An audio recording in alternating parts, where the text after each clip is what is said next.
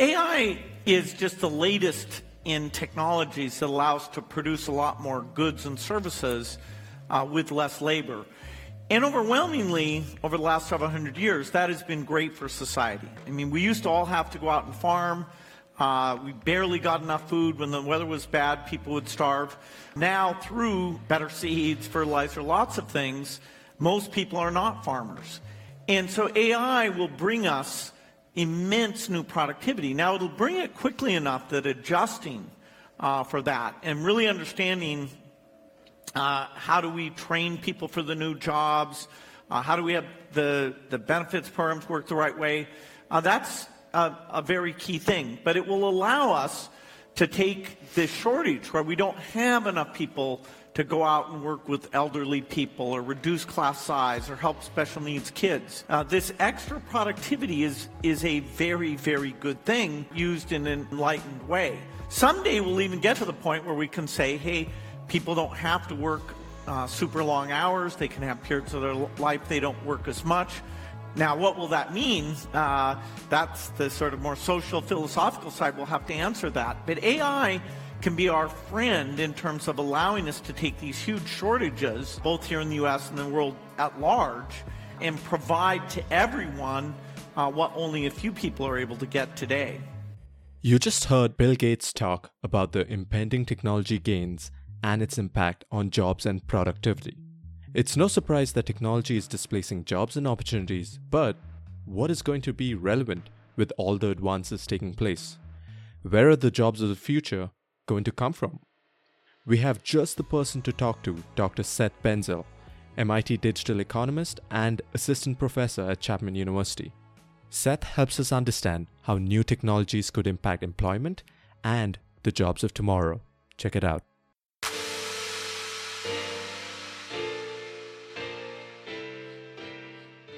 An engineer, banker, and dancer go on a hike.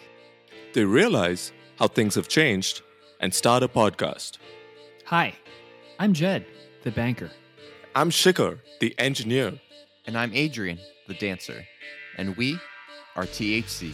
We break down topics, meet pioneers, and share ideas. Welcome to Things Have Changed.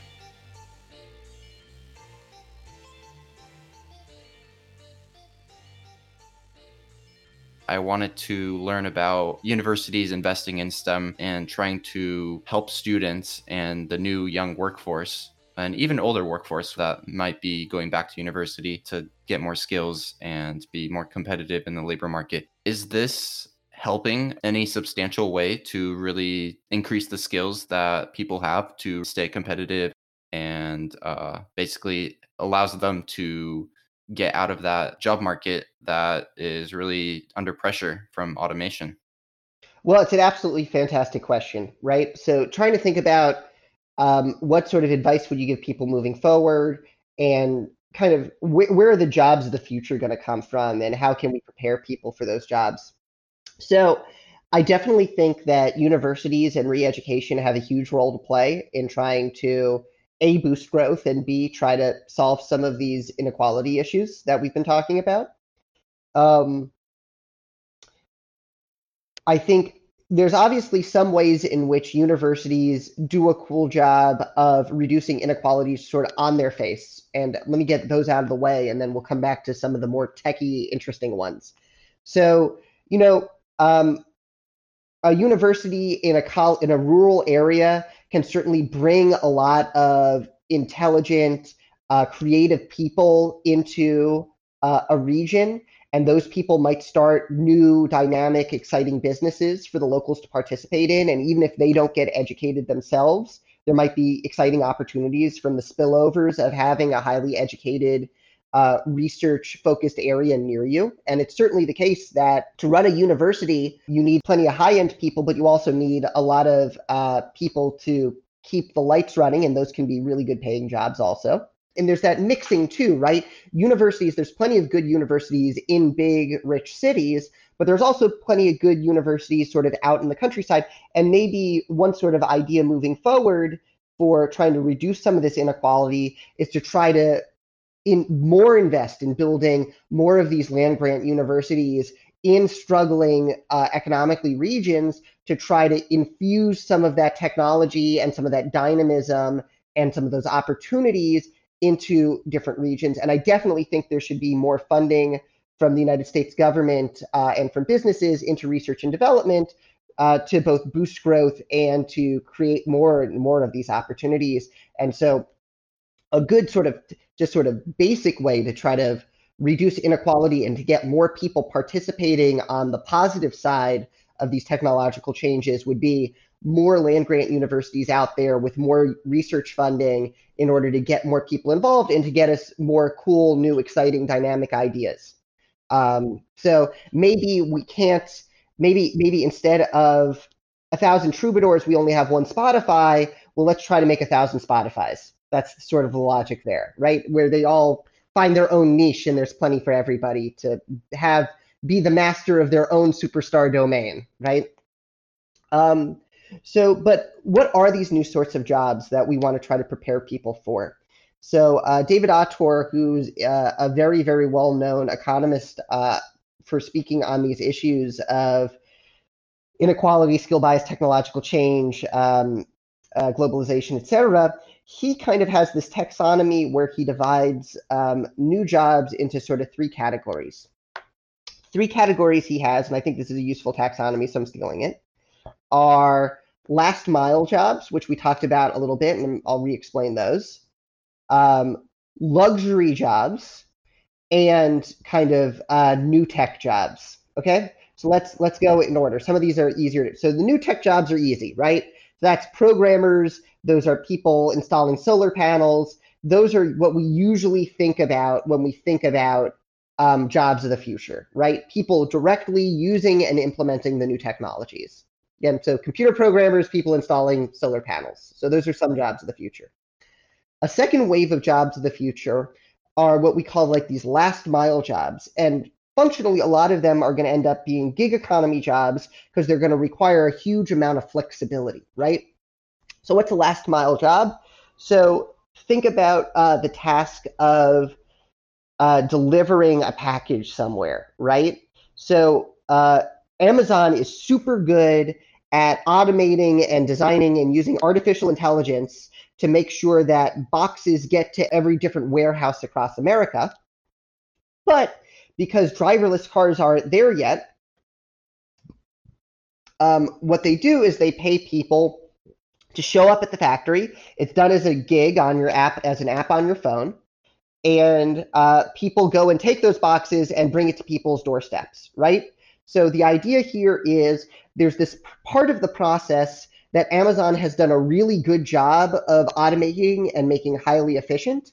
And then there's like a last step of the process that you still need a human to do. And you can imagine that even if we were able to um, get driverless uh, technology going so that the trucks themselves moving the big packages up and down the highway were fully automated, well, there's still the guy who has to move the box from the truck to your front door, right? And if you can't design a robot to do that, well, you're going to need a guy, a, a, human sitting in that truck the entire time just to move the box to your front door. So that's an example of last mile job. And you might imagine all sorts of circumstances where we have some sort of automated process that's out there in the wild that we need some guy to show up and resolve if something comes up, right? again, like think about like what if we had uh, one of those like little pizza delivery robots that's going around delivering pizza gets stuck somewhere, right? Well, you're gonna need to hire a guy to go and rescue the robot, right?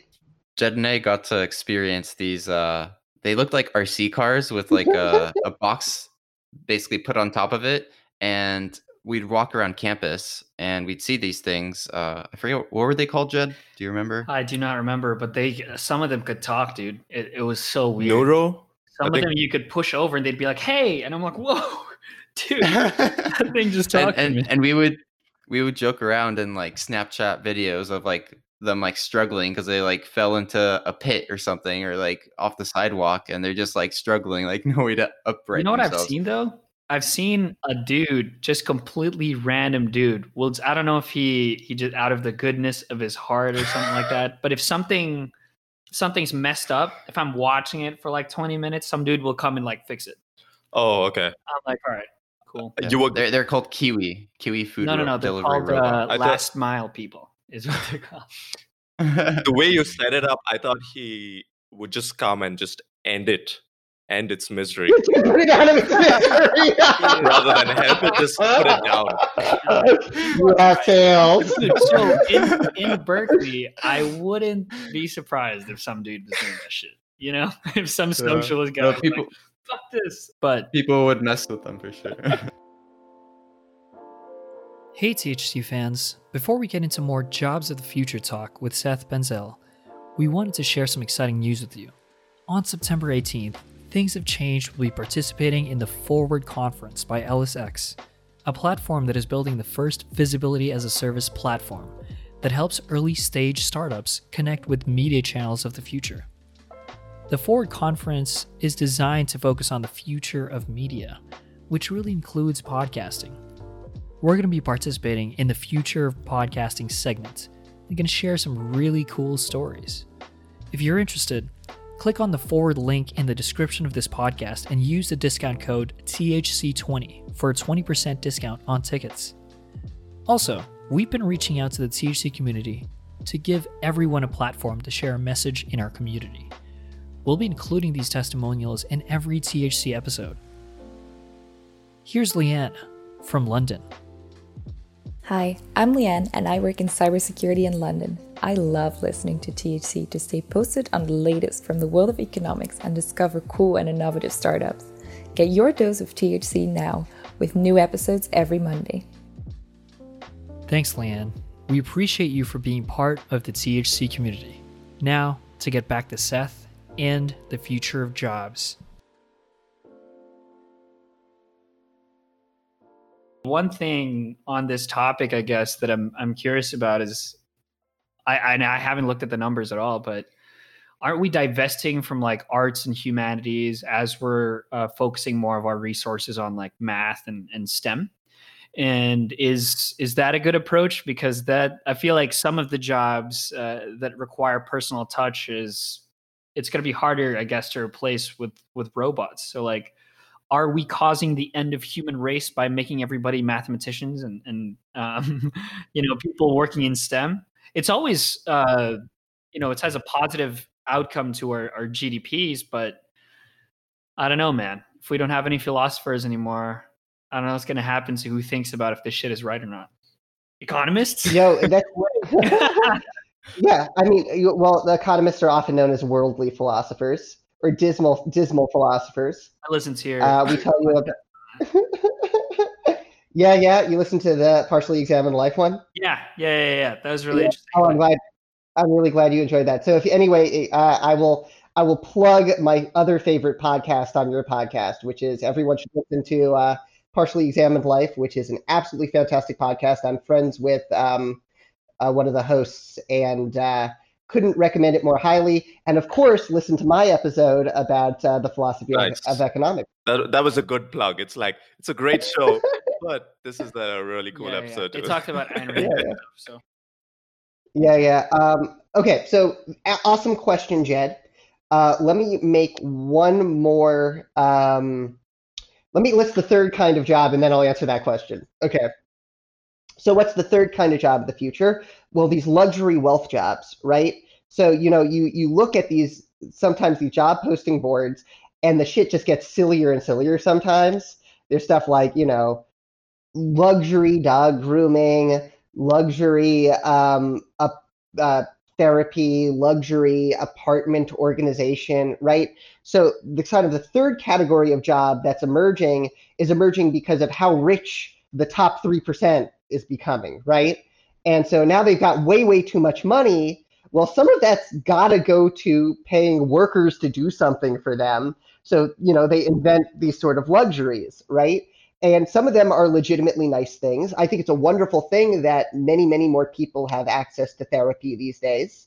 Um, and so that's so you might think of that as a third category where it's like these jobs have always existed. It's not like we invented talk therapy in the last 10 years, but as the country becomes richer, and especially as the top 3% becomes richer, they can afford more of these really kind of one on one personal services that aren't automated personal coaching, therapy, um, things like that. And these are jobs are a lot more of this sort of interpersonal service variety that you just brought up, Jed, right?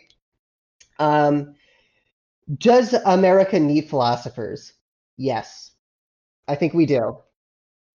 Do we need right now?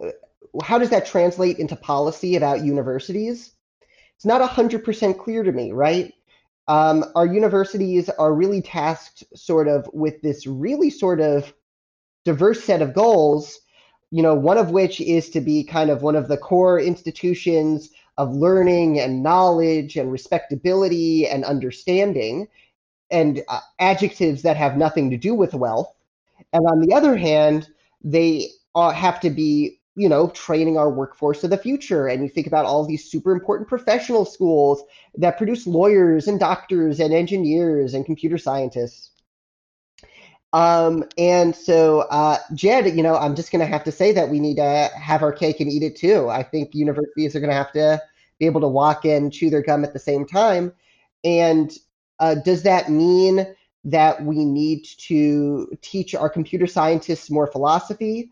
Or does that mean that we need to uh, train people who might be doing service jobs more philosophy? Um, or does this mean that we shouldn't be increasing the share of our education which is in STEM. I don't know exactly the answer, but I can give you some data points that might be interesting to think about. So one data point that is really interesting to think about is um, I've done some research on returns to skills of different kinds over the last, again, we're talking about over the last 30 or 40 years. And there's been some excellent research by this, in addition to by me, by this guy by the name of David Deming and so we talked about before that one class of jobs that are doing uh, poorly in the new economy are these routine jobs, right? Because we think that they're particularly susceptible to automation. So you can divide jobs into routine versus non-routine. Another way to divide jobs is by like different kinds of skills. And the two that I'm going to focus on are like leadership skills and cooperation skills, right? And you might think that um, leadership and cooperation, that these are pretty closely intertwined concepts. And in some ways they are, but in some ways they're pretty different too. So it is certainly the case that um, incomes for people with like high-end computer science skills have gone up a lot and high-end engineering skills have gone up a lot. But it's also the case that people who have really good leadership abilities their incomes have gone up a lot. Right now, you should think about like top executives at businesses, managers, people who can get a lot of work out of maybe a less educated workforce, or alternatively, be able to really enable a super highly educated workforce and set goals and set clear outcomes. People with those leadership skills, which are you know partly STEM. Obviously, there's some math in being a leader and some you know cost benefit analysis, but a lot of those are interpersonal skills that help you um, get the most out of people, organize people. And um, I wouldn't necessarily call those STEM skills, right? On the other hand, we've seen great employment growth for people in cooperative occupations, right? So if you think about working in a factory in one of those routine jobs, they're not very cooperative, right? It's you stand here and you move this thing into this box, right? Of course, any job involves working with other people, but on a scale of how closely you need to coordinate with others, not so much, right? Those sorts of factory jobs. But when you think about the sort of service jobs that have the sort of more low end, less le- lower income service jobs that have replaced those factory jobs, they do require a lot more cooperation. Again, it's things like working in a restaurant, working in facilities maintenance, working in landscaping. These are jobs where you have to like do a lot of coordination with people. And what I'd like to point out is the leadership jobs, there aren't more of them, but they've become more highly constant, co- compensated, right? Instead of, you know, we're, we're seeing kind of less managers, but the, the managers who are able to land those jobs are doing great right? Uh, or maybe I shouldn't say less managers, but less a slower growth, relatively slower growth in the rate of production of managers. And maybe that's in part because they've been boosted by these information technologies. Maybe it's part because managing is more winner take all as we get bigger businesses. You know, Spotify can afford to get the best manager instead of having to settle for the 200th best manager, right?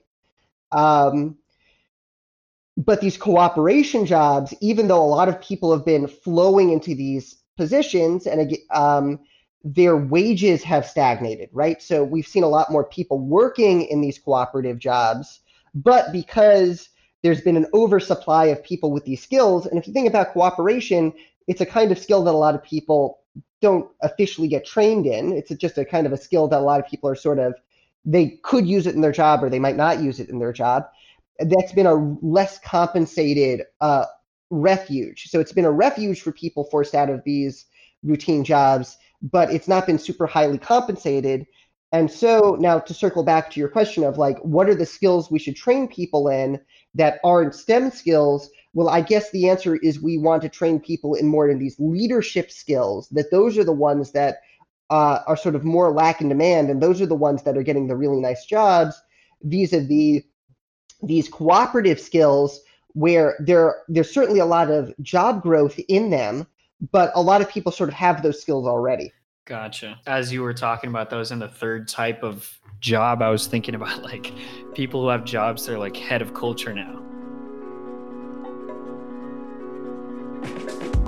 Hey, thanks so much for listening to our show this week. You could subscribe to us, and if you're feeling generous, well, you could even leave us a review.